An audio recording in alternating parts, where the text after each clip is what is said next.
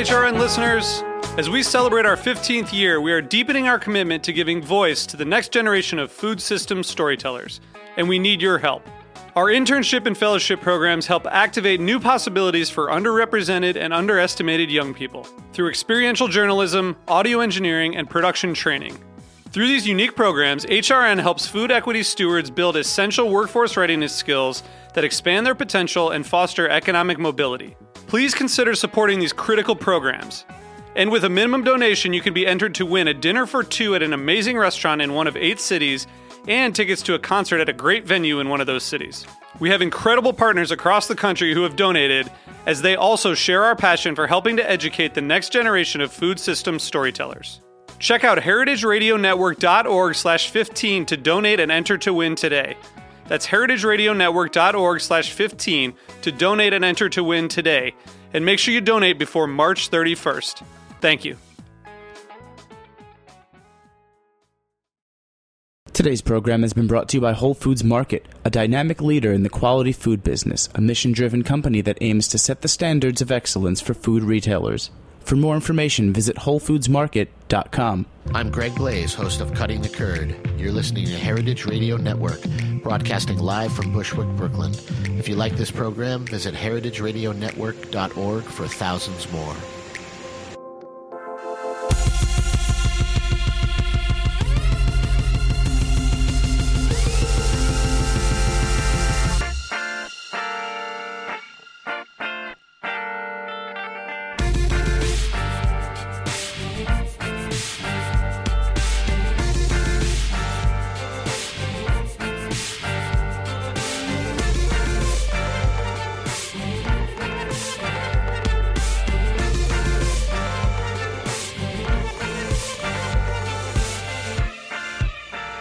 Hey, and welcome to the Food Seen on heritageradionetwork.org. I'm your host, Michael Harlan Turkel.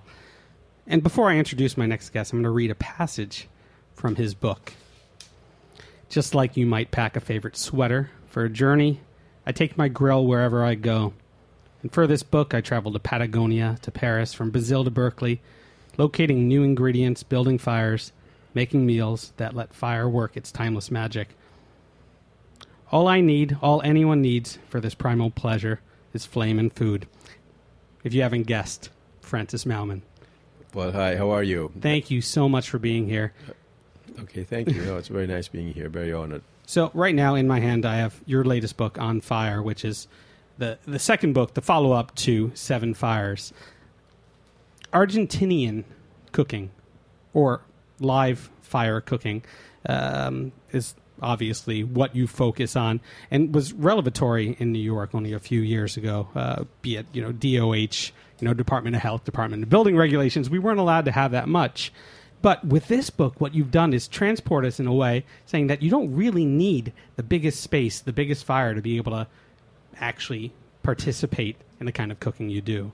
Tell me about this journey starting from Argentina. Well, um, you know, it has a lot to do with our roots in Argentina. The the gaucho, which are cowboys, the way they live.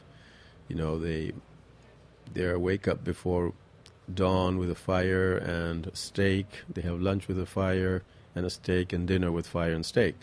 So, besides that, I, I, am quite uh, influenced as well by the native cooking of different parts of our country, the Andes with the Incas and their fires, in Patagonia, the Mapuches, and how they cooked, and in, near the the forests in Brazil as well. So, but what I love about fire is, you know, the it's sort of a language of life. I think, you know, I think we we spend so much time sitting in chairs, and as you said, you know, America has so many regulations and so afraid of fire, you know and I understand it, you know, in a city, you know, and all the all the horrible things we do to the air and the sky with with smoke. But I think that the idea of going outside and, and, and taking in your pocket a tiny fire, and I sometimes take just a couple of eggs and, and an onion and a little salt in my pocket, and you know, and you can cook it on a stone, a, on a hot stone So there's not much really that you need to, to cook nicely outside and to have a fire. And, and I love that idea, you know, sort of get out, get off your chair and, and go out. Yeah, and then we're also taping this uh, um, with no specific time uh, or you know place in, in mind as far as you know when you can actually grill because I think we're past the summer season. You know, we're moving into fall, and most people reserve that time of the year for grilling. Mhm. You know, as Americans call live fire cooking. Why should we be working with fire all year round in the snow, in, in, Yeah. the, in the rain? Well, you know, I think there there is this sort of idea that cooking with fire has to do with the summer and a beautiful day, and I think it has a lot to do with winter. You know, uh, I love to be out in the rain. Uh, you may make yourself a little shelter for it. I love to cook in the snow. We do it a lot. You know. Uh, it's so so romantic, and I, I just did last year. I did a TV series of ten shows of cooking in snowstorms, not only in the snow but in the storm. Uh, so what I was trying to teach people is how to read the storm, how to get a little shelter, how to start your fire. Obviously, with no gasoline or anything, just with little sticks, little branches that sort of hang in the trees. And then the other thing is that it's there's this idea that cooking with fires is sort of a male thing, you know, and it's a rough thing. And and and I, I really, I really think and I believe that fire is an extremely tender thing and feminine and very fragile, you know, because it can crack. You can crack a. a the way you're cooking something very fast if you are not really looking into it and you're not very aware of temperatures and wind and so on. So it's it's a silent language. It's a beautiful language, and you know it's simple, but you need quite a bit of knowledge. And the only way to learn it, the only way to learn it, is to to practice. You know, so you know, I think that maybe the first step is just to burn a big fire in your backyard on your own and sit in a chair and, and, and see what happens as it burns down. You know, and you will see all the stages. You will see the flame, you will see the charcoals, and then the ashes. And those three elements uh, we use a lot for cooking. We use the ashes, we use the coals, and the flames. Who taught you first about fire? Or do you remember the first fire that you set and watched and sat there and had it convert into, you know, charcoal and ashes? Well, it was part of our lifestyle when we were kids in Patagonia. You know, we lived in a house that was ruled by fire. We we had a chimneys, we had hot water system to have a bath. It was with a fire, eh, and the cooking stove was with fire. We had no propane or you know electricity. We had, but we didn't use it for all that. So as kids, you know, when the winter came, we, we knew we had to, you know, sort of log the house up with four truckfuls of wood, and our job was to take it in wheelbarrows to the shed and, you know, classify it by sizes because each fire needed a nif- different size of wood, and we ordered them like that.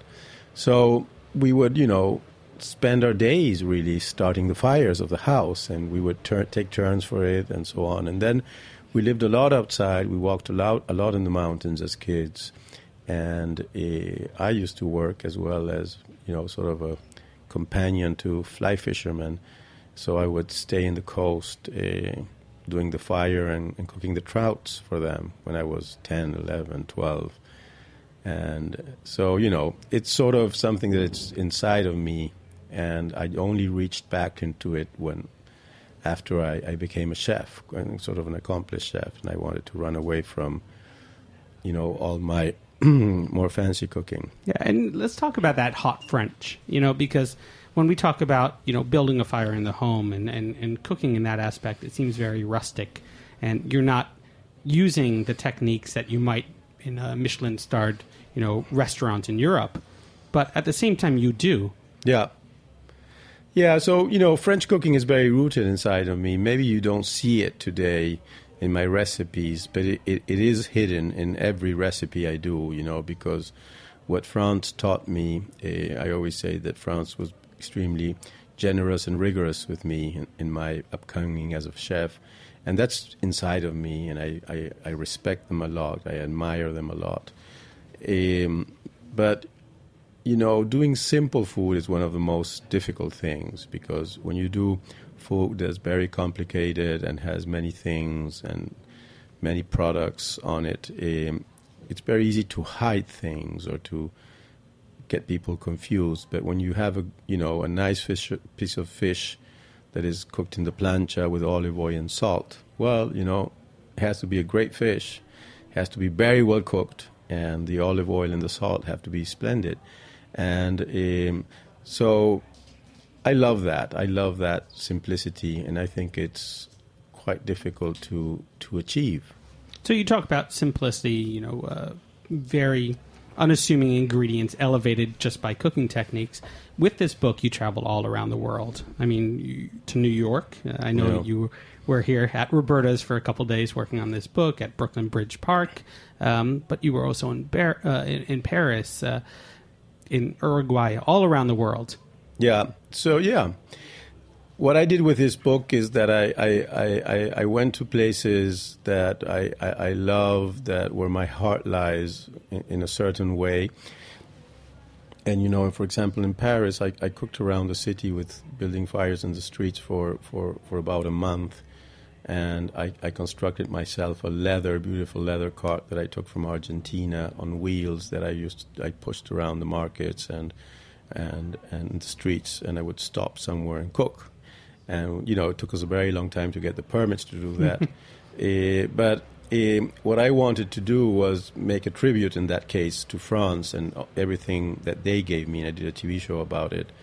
So, and I, I well as well went and knocked with no, uh, not letting them know in advance at many of the three star restaurants where I worked, and I would just show up there with my cart, and I would say, "Hi, my name is Francis. I worked here 30 years ago. Um, can I come in? Uh, do you do you want me to light a fire in your door and, and cook something for you guys?" And no one thought you were crazy, just this guy pulling this chopper. yeah, but you know the production people said, "No, we have to let them know. Let's call them that you're coming." And I said, "No, I want to be in a you know sort of a hugged by them or kicked out. You know, whatever they do." So it was fun. And then we went to Bolinas. We went to the north of Brazil, where I have a restaurant in Trancoso. Went to Patagonia, to Uruguay, and so it's a bit about cooking with fires, with and adapting those fires to different products around the world. you have those products around the world, but let's talk about how portable Yeah, your grills are. Because you talk about roaming the streets of Paris, pulling what behind you? A choppa? Or? Yeah, well, it was a cart that was about 400 pounds. Uh, uh, it was quite heavy, but it had wheels, bicycle beat wheels. I constructed especially for that trip. It was leather bound, and the cart was sort of rectangular, quite high, and it would open up into tables, and it had a fridge with ice inside. It had had many many hanging bags of leather for my shopping and for goods, and I had my casseroles, and I had inside there a portable chapa and grill and little hell that I could build up in a moment, uh, even a chair to sit down, you know, a, a sort of a stool that I would break down and keep it there. So. Um, Yes, I have, you know, all sort of things for traveling. You know, you can have a tiny, I have some tiny chapas that are about, you know, one foot by half foot big that I just take with me in a backpack if I'm in the mountains and, or a little grill that size where you can cook for four people. And, you know, you just need some stones, some dry wood. And as you said, you know, as I said, maybe you, you can take even the food in your pockets eh, and cook, you know, chop your onion in your knee and do something delicious and take your parsley and instead of a handkerchief in your jacket. you know, we, we talk about these very elemental things, and Seven Fires is based around literally seven different kinds of fires. Uh, you know, the chapa, you have the per, paria. Parrilla. Um, explain to me all the different fires that you have and how they treat food differently. Well, a chapa is, you know, it's a cast iron or a very thick iron a griddle that can be huge or small. And when it's big, what I like to have is to have a, a fire in one end of it, and you have very hot place to, you know, to cook a very fast, a, a very thin steak of of lamb or of beef or of veal, and then in the middle, you can be roasting uh, smashed potatoes till they have a nice thick crust. And then the other end, which is sort of quite hot but not burning, you can be doing pancakes or desserts. So the beauty about a chapa is that with one little fire, you have all these temperatures, and you can have an array of different recipes going, four or five at the same time, in the different temperatures you have. And that's lovely. That's one. Then we do grill. You know, we know you guys know a lot about grill. We we sort of grill differently because we have a fire on the side and a grill, and we move the charcoals, and we keep on feeding our grill with those charcoals during the cooking time. So I like that very much, and I love to cook very slow in, in a grill. Then you have rescoldo, which is cooking vegetables or food covered with ashes and cold. So you, you sort of bury them in a bed of ashes and coals. Potatoes, beets. Potatoes, beets, fennel, whole pumpkins, huge or small. One of my favorite things is you say oranges in this book. Tell me a little bit about that. Oh, that's delicious. That's a new thing. Uh, yeah, so what we do now is we burn a, a very good orange in a in sort of charcoal, very red, red, hot charcoal, and it burns in about, I would say, a minute. So most of the the cover of the orange, the, all the skin stays black, but then you break it up, and it has this incredible smoky, beautiful taste, and it's slightly warm. And I love that with fruits and fire that you just burn them on one side and they're still raw, but you have the char and the cold and the hot and all that. So that's a new thing and it's lovely. And we we in this new book on fire, I I do a recipe which is a a, a bread that is cooked in the charcoals. You know, sort of a very thin bread. Uh, but you need so in order for it to burn, funny enough, the you have you need really red, red, very hot charcoal. If you put it in, in charcoals that are not very red, it will burn.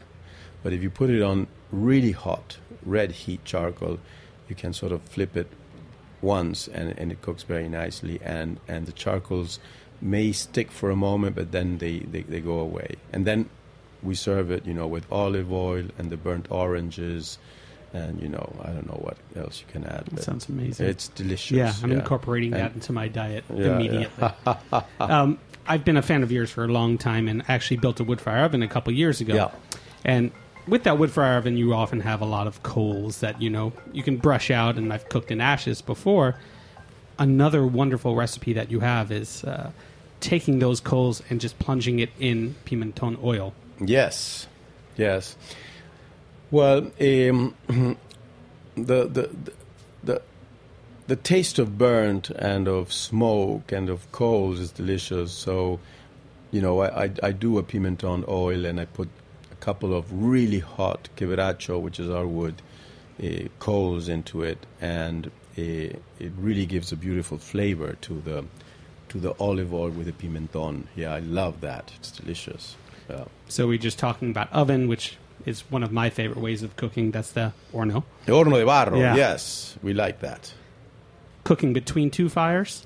Cooking t- that, that's called infiernillo, which in English would be little hell, um, because you have a fire in the bottom, a fire in the top, and you cook in the middle. And we do a lot of salt crust fish there, uh, or other things, you know, like a whole pig if you do it really slowly.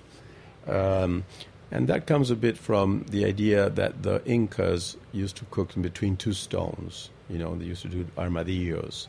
There, uh, they would crush the armadillo with a stone, put some peanuts on them, uh, like a milanesa, and then just cook it in between two hot stones, and that, that's lovely.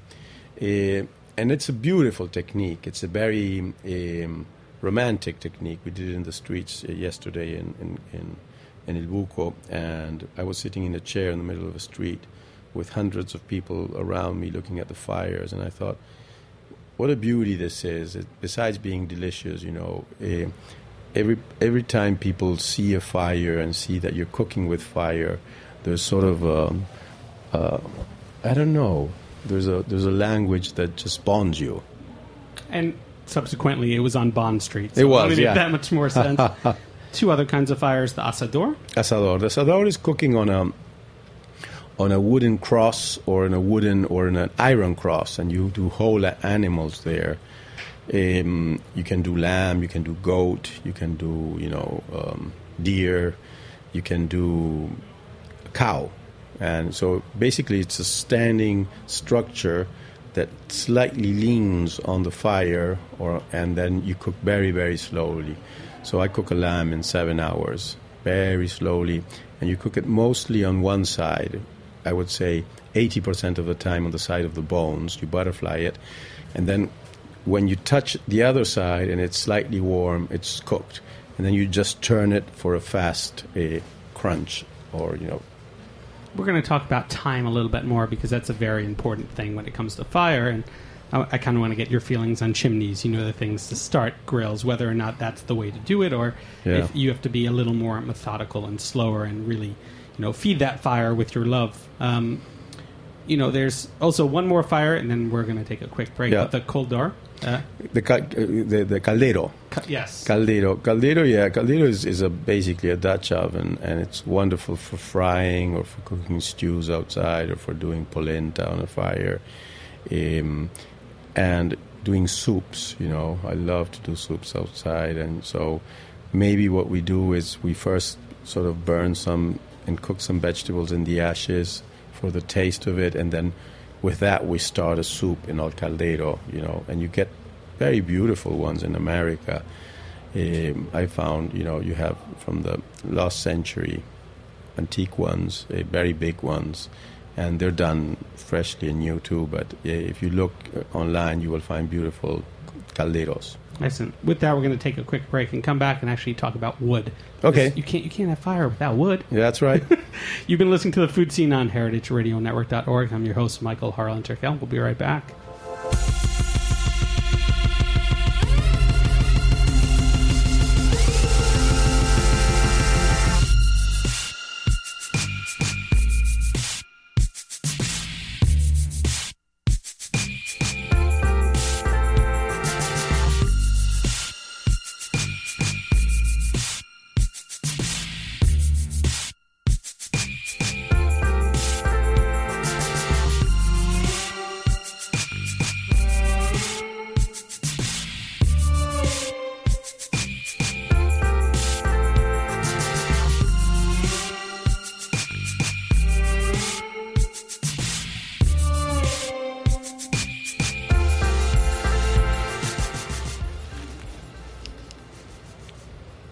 Hey, and welcome back to the Food Seen on HeritageRadioNetwork.org. I'm your host, Michael Harlan Turkel, here today with live fire cooking master Francis Mallmann. I, I, I rarely get to quote Billy Joel during my, my uh, shows, but it's not really a direct quote, but you know, when did you start the fire? It's kind of an iteration on one of the songs uh, for your Bond Street event the other day. And we started at midnight. Uh, we we sort of hanged two big pigs of 300 pounds each. Uh, uh, we constructed with a welder that day uh, sort of an A-frame for them, and we hanged them for about 12 hours. Uh, so they roasted very very slowly. Yeah, so how important is time? Before we start going in the wood, you want to foster that flame, that flavor. Yeah. You know, it, it's not a very quick cooking. No, you need patience for f- cooking with fires, and I think that's the beauty of it. You know, pulling up a chair and looking your things cook, and uh, and learn how, where, and when to add wood, depending on the wind, depending on how your beast looks when it's cooking, and it's sort of, uh, you know, getting crispy.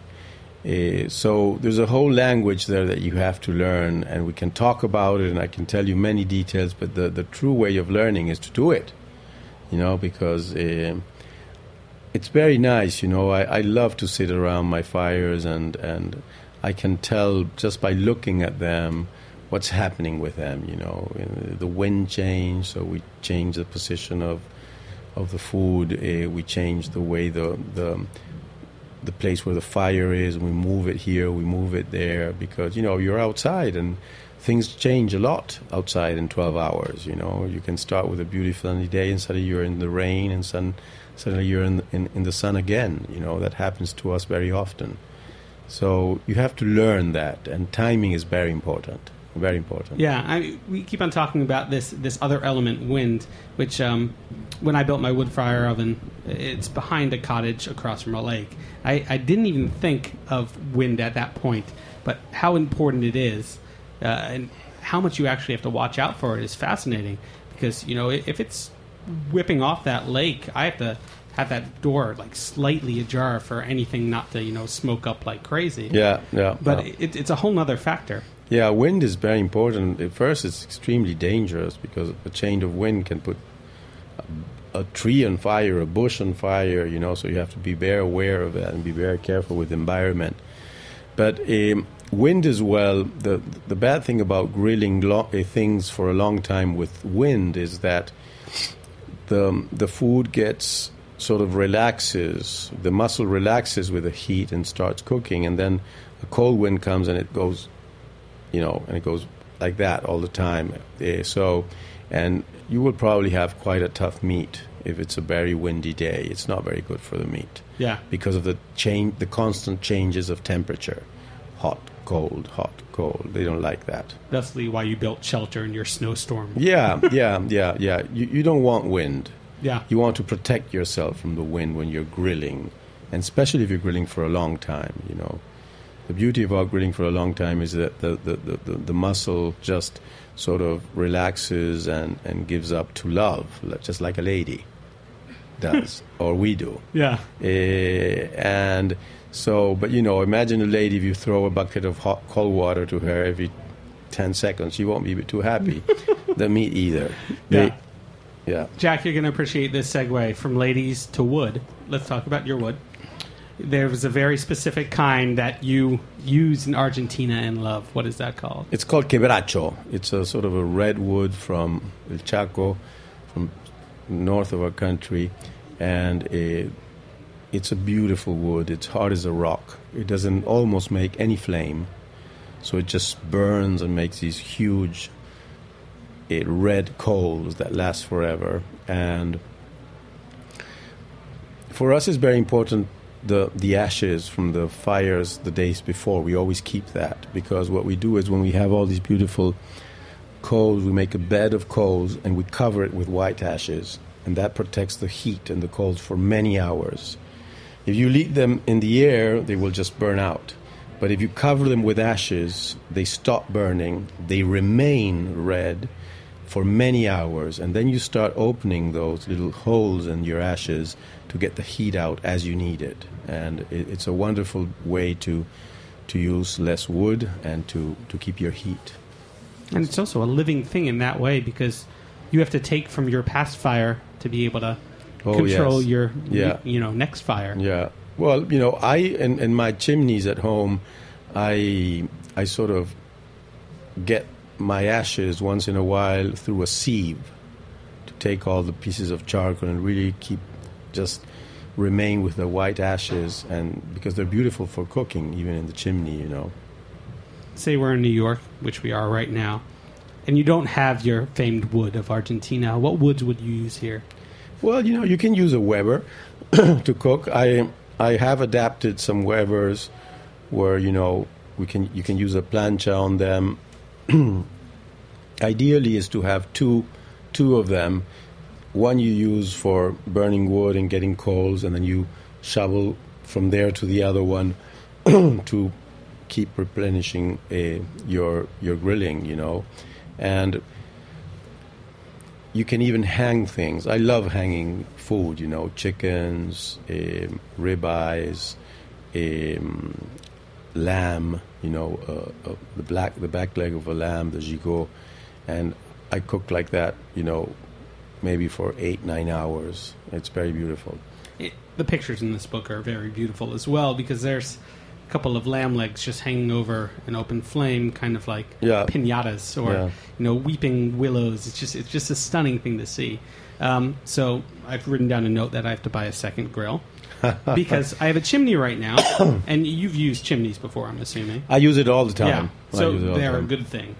They're a good thing because you know you're heating your home, you're enjoying it, you're reading, and suddenly it's five, and you say, "Well, I want to have a steak at eight, or at five, or at seven, and you put your grill on, you burn it a bit, and you know, and you're going to do your steak there, and on the side you're going to do in the ashes some vegetables. So you know, it can't get better than that. Well, it does get better than that. Let's talk about some recipes. And we all know chimichurri, Yeah.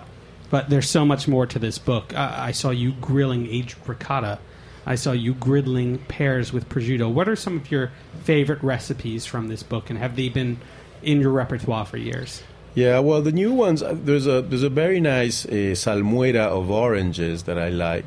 Uh, that's very good for chicken and for meat, which is it has nothing to do with the chimichurri, but sort of an olive oil sauce that I, I really like. Um, then I love obviously that we talked about the oranges and the the bread and the coals. Um, then there's some. There's a very classic recipe of, of a sort of a ribeye steak with maître d'hôtel butter that I, I like very very much. Uh, there's some very nice desserts. There's a pionono. They're all burnt afterwards. You know, sort of. Yeah.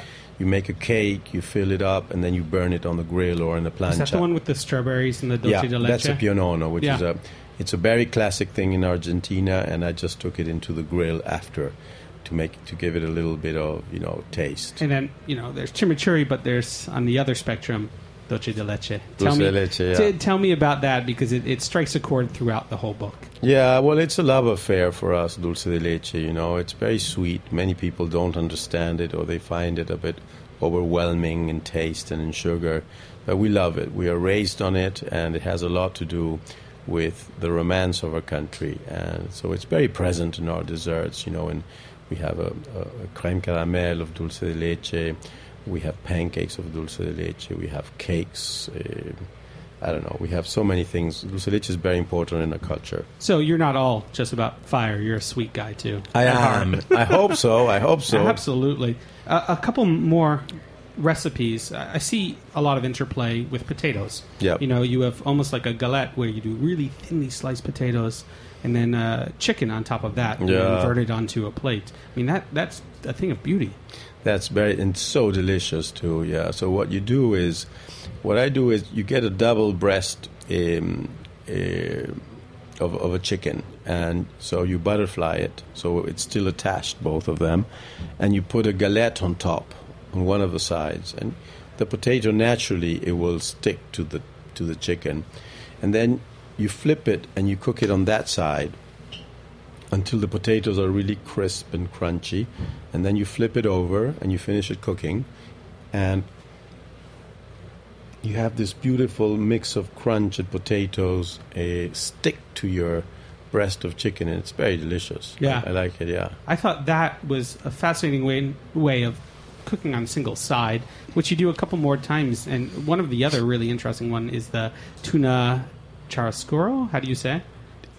tuna churrasco. Churrasco, yeah. Yeah, churrasco. Churrasco is a beautiful term in our culture. It's you know, um, it, it started in the farms where they had these wood oven, wood oven, uh, and cast iron cooking stoves.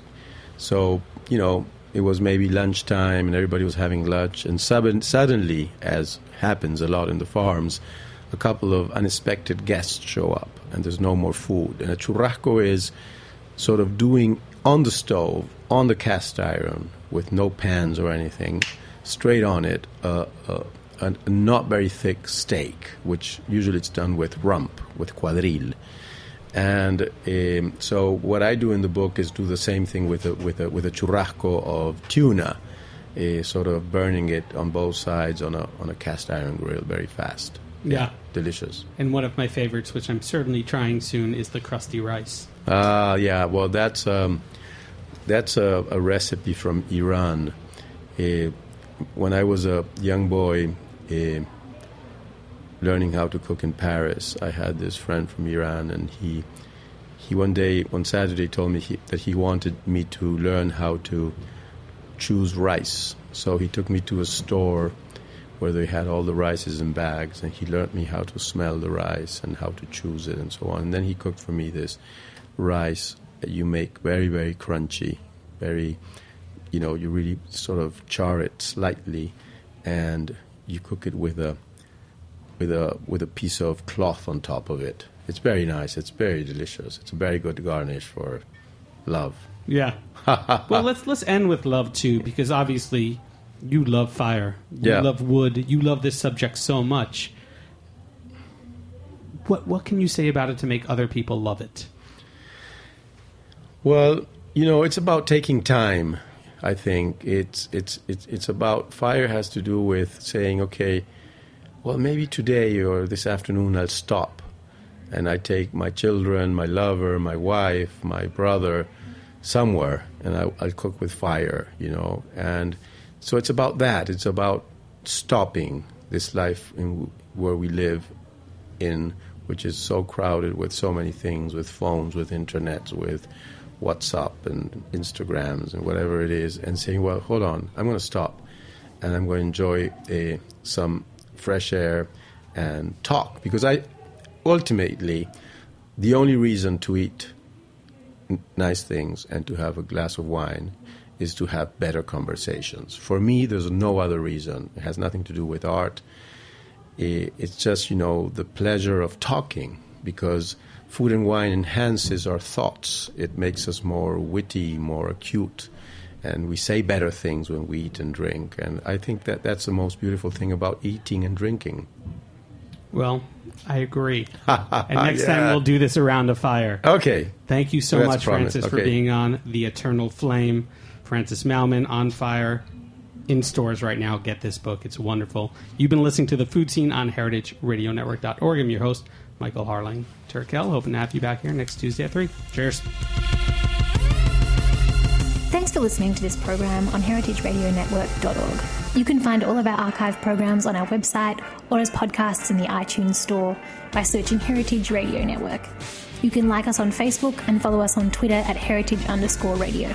You can email us questions anytime at info at heritageradionetwork.org. Heritage Radio Network is a 501c3 non-profit. To donate and become a member, visit our website today. Thanks for listening.